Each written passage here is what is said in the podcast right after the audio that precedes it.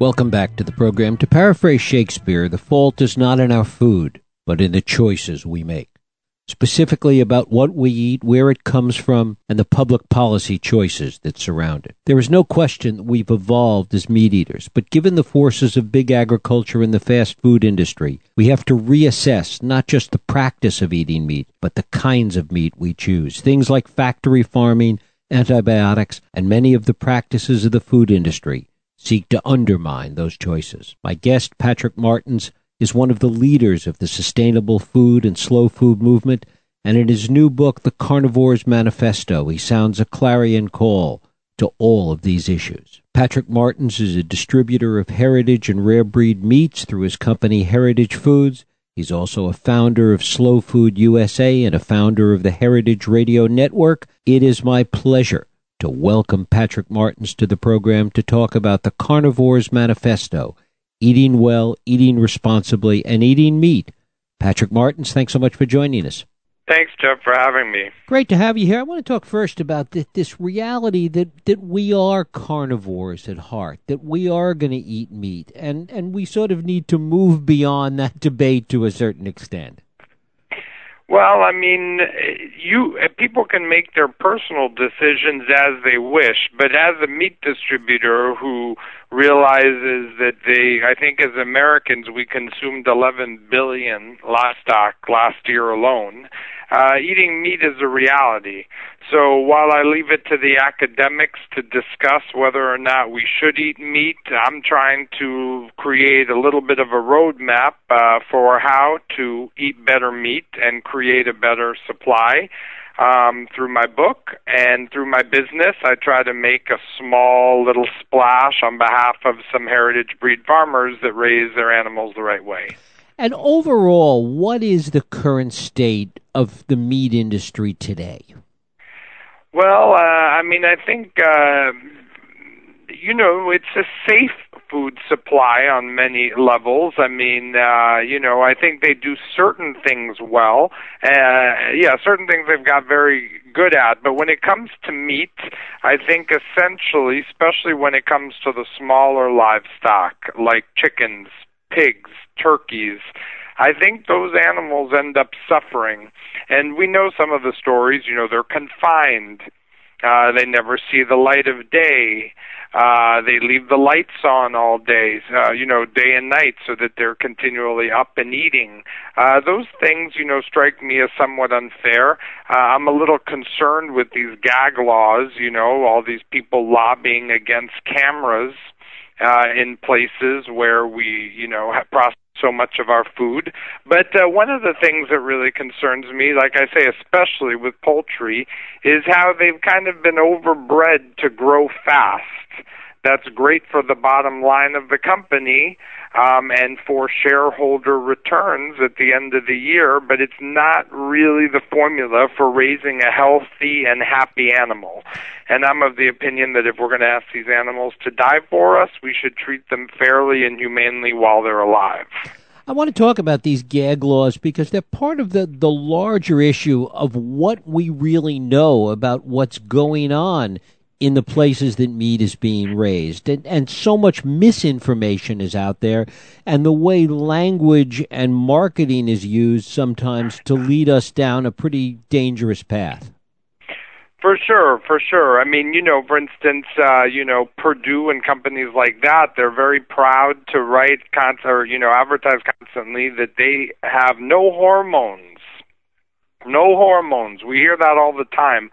But then we ask why antibiotics? They basically give subtherapeutic antibiotics, means low doses of antibiotics in the food from when the animal is born to when they die. Why? why do animals need medicine? I mean, we can't imagine doing that to our children, so why would we do it to the pig that makes our bacon?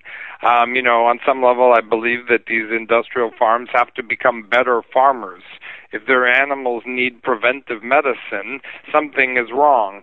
And I think, uh, you know, we live in a society, uh, our meat world, it's a very, very controlled world, and people put a lot of effort into making sure that no one is really getting answers to important questions. And by the way, when I say cameras should be in slaughterhouses, I don't mean it should be on the World Wide Web. Um, you know, Temple Grandin, the great Temple mm-hmm. Grandin, uh, animal rights activist, has been arguing for a third party arbiter to see these cameras, but that having the cameras on, even if no one sees the results, it just gets people to perform better in the uh, factories, and I think you know the animals deserve it. Someone should be watching because we put this in our mouth. The amount of meat that is produced in these places that really care about the ethical treatment of animals is that a relatively small number compared to, to the vast amount of meat that's produced in this country right now? Yes, it's uh, next to nothing, really, the people that do it the right way. Um, I think it's a very, very, very small, but it has always been a vibrant community and it does have the potential to grow.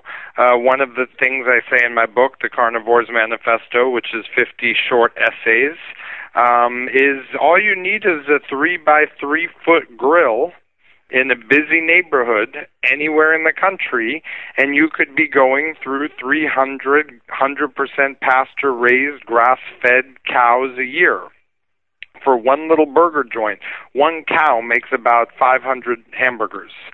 So if you think about that, it's really not that hard to conceive of little mom and pop businesses or food trucks opening up and helping farms grow. And one of the goals of the book is to have more farms producing more of the food that Americans eat. And uh, you know, I think that you know the green markets and farmers markets around the country have shown that there is potential there, but now we need to get into the action of starting the solution and not just talking about it. What impact does this have on the cost of meat? Well, um, basically, and this was one of the things uh, my co-writer Mike Edison, he was like, "I cannot be affiliated with the book that would say this." But uh, one of the conclusions that the book drew, and I think it's a conclusion that everybody knows at heart, is that uh, you know Americans should be eating less meat. And, uh, you know, now whereas food always needs to be available, when you're talking about pork chops and hamburgers and 16 ounce ribeye steaks, it is true that it should cost more and people should eat less. But uh, you know, when you really look at your recipe books, you'll probably notice, you know, a number of Italian recipe books, and uh, pastas doesn't call for much more than two to three ounces of a pork or a beef for a portion. That ends up coming to two or three dollars, you know, per person at dinner. So, you know, there are ways to get around the price issue with recipes, but in essence, people should be eating less meat and uh, and paying a little bit more for it. It would assure them a healthier product and probably save them health care costs down the line anyway. It also relates to the larger issue that you spend time talking about of sustainability in all of this. Talk a little about that, Patrick. Well, you know, McDonald's, uh, you know, uh, uh, is I think a very, very, very large buyer of corn to feed their cows. Uh, this is just an example of the sustainability issue. Now, that's a lot of topsoil depleting action going on to feed the millions of cows that they go through each year. So, an example of sustainability is what about eating prairie grass? What about, you know, cows love eating tall grass. They exist in these, you know, zones throughout the country. And one of the chapters argues that McDonald's and companies that raise a lot of topsoil depleting annuals like corn to feed their animals should make a slow turning of the wheel towards more permaculture. Uh, tall grass is the grass that the earth produces in the absence of row crop agriculture. So it's a free salad bar for grass-fed cattle. Um, you know, we believe they should be investing and doing tests and you know introducing, even if it's just with half of one percent of their supply, they should be introducing these concepts to their business. Um, that's about sustainability. It's about long term. Yes, the meat might end up costing more, but um, you know, at some point we have to stop arguing on behalf of shareholders and start arguing about the long term benefit to shareholders and to the planet itself. Tell us a little bit about the nexus between the slow food movement, which you've been intimately involved in, and some of these issues with respect to meat that we've been talking about. Well, Slow Food uh, has a new executive director named Richard McCarthy, and he just organized a big meeting of many of the Slow Food chapters. We used to call them convivia, when I was uh, leader of Slow Food here in the States. Now they call them chapters. And they got together in Denver for a meeting called Slow Meat. And their energy of that meeting was to launch active businesses, active interventions on behalf of, of animals and meat producers and uh, you know farmers that raise livestock. So I have great respect for that. Um, they also Slow Food, one of their big projects is the Ark of Taste, and it's a metaphorical ark onto which they board endangered or forgotten about foods. And there's dozens of turkeys and ducks and geese and pig varieties. Uh, you know, I think a lot of Americans forget that just like there are many types of dogs and cats, there are also many types of pigs and turkeys. And they each have their own history, their own tastes, um, their own genetics. And we know how important it is uh, to have diversity in the world and not monoculture. So all those genetics are, could prove very valuable one day. And uh, so Slow Food is really into the movement of uh, helping uh, change the way Americans eat and the meat that we eat. And tell us a little bit about the companies that are getting it right. Those companies that are that we know of that are doing the right thing and doing this the right way. Well, Paul Willis and uh, Bill Niman were, I think, uh, some of the first people that introduced us to uh, the concept of, you know, uh, certified humane pork and uh, you know there wasn't a menu in the country that didn't have Niman Ranch written on it. Uh, you know if they cared about their pork, um, and you know there's actually many businesses. Cows. Uh, you know there's Will Harris, his White Oak Pastures. He's in Georgia. Um, throughout California, which is its own planet when it comes to food. I mean, it, it is just different than the other states. I think there's a number of, uh, you know, fantastic uh, businesses. I know the Belcampo business is raising animals, slaughtering them, and serving them as food. One of my chapters is about Ted Turner. And um, if you don't know, one out of nine bison live on Ted Turner lands in this country and he started a chain restaurant called Ted's Montana Grill. So uh, there is a lot of good going on, but uh, you know what we really need to have happen is you know uh, people's turkey sandwich at lunch uh, you know, the hamburger they eat uh, when they're going cross country and they pull off uh, at a gas station. Uh, those are the types of interventions that Slow Food and Heritage Foods and that this book is promoting. Those are the kind of changes we'll need to make if Americans are truly going to eat better meat and treat their livestock better. Talk a little bit about California, why it is so different, why it is, as you say, another planet with respect to these issues. Well, I mean, California is really uh, one of a kind. I mean, they're very Californians are very concerned and engaged with their uh, with their environment. I mean, I think it sparks a little bit out of the free speech movement uh, you know, that started at the University of, uh, I guess, Berkeley, right? Um, in 1964, uh, they argued uh, to be able to disseminate political information on campus facilities. I think to this day, Berkeley still maintains that kind of desire for everybody's voice to be heard, you know, almost to a fault. Um, you know, Alice Waters, I think her organic food movement came out of California, um, and that helped. Uh, Robert Mondavi was a big guy to turn that into one of the richest terroirs in the world. Um, and I just think, you know, you're blessed with an amazing climate um, and the Pacific Ocean right there, and uh, you know large bodies of water and the hot climate uh, is a formula for being your own planet for food. I mean, if it fell off of the uh, if it fell off of the mainland and floated away, I mean, America's gastronomic power would plummet. Um, so many unique things come from there. Ojai, California, Napa Valley, uh, it just goes on and on. One of the things you talk about is seasonality with respect to different meat. Talk a little about yeah. that. Well, as we say, uh, one way you can know your animals are happy is if they've been allowed to have sex. So uh, I think chapter 25 talks is called sex cells, or for every season there is a meat. Um, I think in this past century we've become removed from the fact that naturally mating animals only like to get it on certain times of year and are only born at certain times of year and then are grow grow to be eaten at certain times of year. So we like to call the end of the year uh, Goattober, Turkvember, and Duckcember.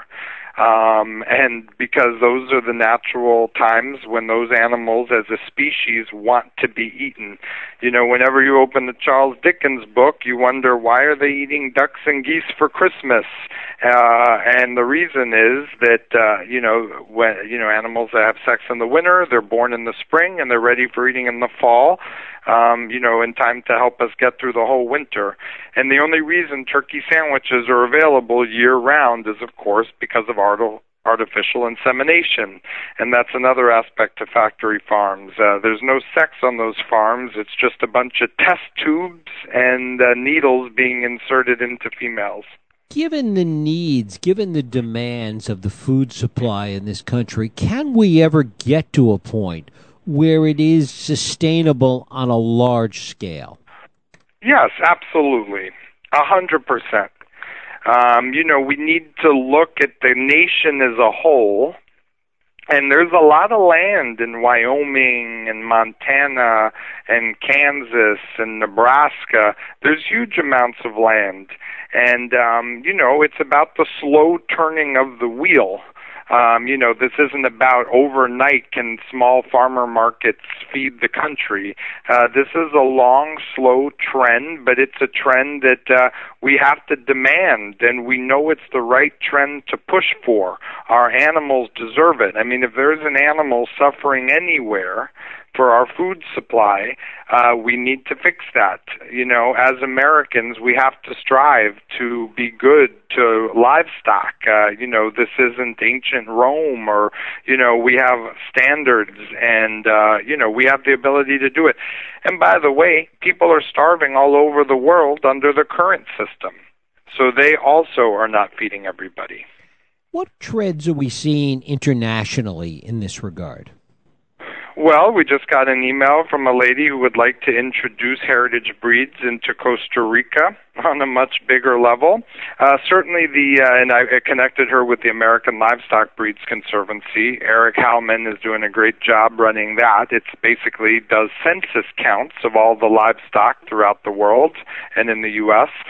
Um, if anyone has ever been to England, they might have seen on menus how specific the breed names are on menus there. Even in little pubs, they all have their signature cow that makes the burger or the signa- signature pig breed that makes the pork chop. Um, England is very, very far advanced uh, in terms of uh, you know respecting their livestock and having breed organizations. Prince Charles and his family keep Highland cattle and a number of rare breeds on their properties. So uh, they're very concerned. Um, you know, and Heifer International is a very interesting nonprofit organization that sends livestock pairs to poor communities so that they can raise them to make food. And of course, those breeds are climatically adapted to the land and natural to those parts. So you know, it is uh, it does exist. Uh, but uh, you know, definitely the genetics of the animal is a kind of new frontier for a lot of people. They they get it when it comes to heirloom seeds for fruits and vegetables, but the meat thing is just evolving. And by the way, if I might just say this last thing, I mean it is amazing how little energy is put towards the the the history or you know the the breed of the animal or how it's raised. I mean, I cannot tell you how many recipe books and even articles in major food sections and papers today completely and 100% ignore issues like is the skirt steak they call for grass fed? or corn fed? Is it the Kobe breed? Is it the Angus? Does it cook fast? Does it cook slow? It's questions that uh, people don't ask yet, but are going to need to ask if they're going to want to eat the best food. And what are the issues we should be talking about and the questions we should be asking with respect to public policy at this point? Well, you know, public policy. Those guys. I mean, they're. Uh, we live in the greatest country in the world, and so many of those guys in, in politics are a bunch of bums. You know, when it comes to this stuff, they they're they're maybe their heart is in the right place, but they have no power to change anything, and uh, a lot of them couldn't change anything, uh, you know, or, or won't because uh, you know there's a lobby, uh, you know, that doesn't want them. I mean, that, those gag laws, where did they happen? Guess where? Those senators were arguing against cameras and photography on factory farms by anybody in the states where there are big farms North Carolina, Idaho, Colorado. So, um, you know, I don't uh, have any faith in the political world providing uh, solutions that are going to enrich the gastronomic traditions of this country and solidify them. I look to entrepreneurs like myself or um, you know, like I say, uh, uh, Niman uh, and, and, and Belcampo and, and companies like that on a local level, one hamburger grill at a time, uh, you know, being the best and most fruitful thing to concern yourself with. And hey, listen, if the government ends up coming along and giving a boost to these types of causes, great. But we shouldn't sit around waiting because it might just uh, we might die before we see anything happen. Patrick Martins, the book is The Carnivore's Manifesto Eating Well, Eating Responsibly, and Eating Meat. Patrick, I thank you so much for spending time with us today. Great questions, Jeff. Really appreciate it. Thank you. We'll take a break. I'll be right back.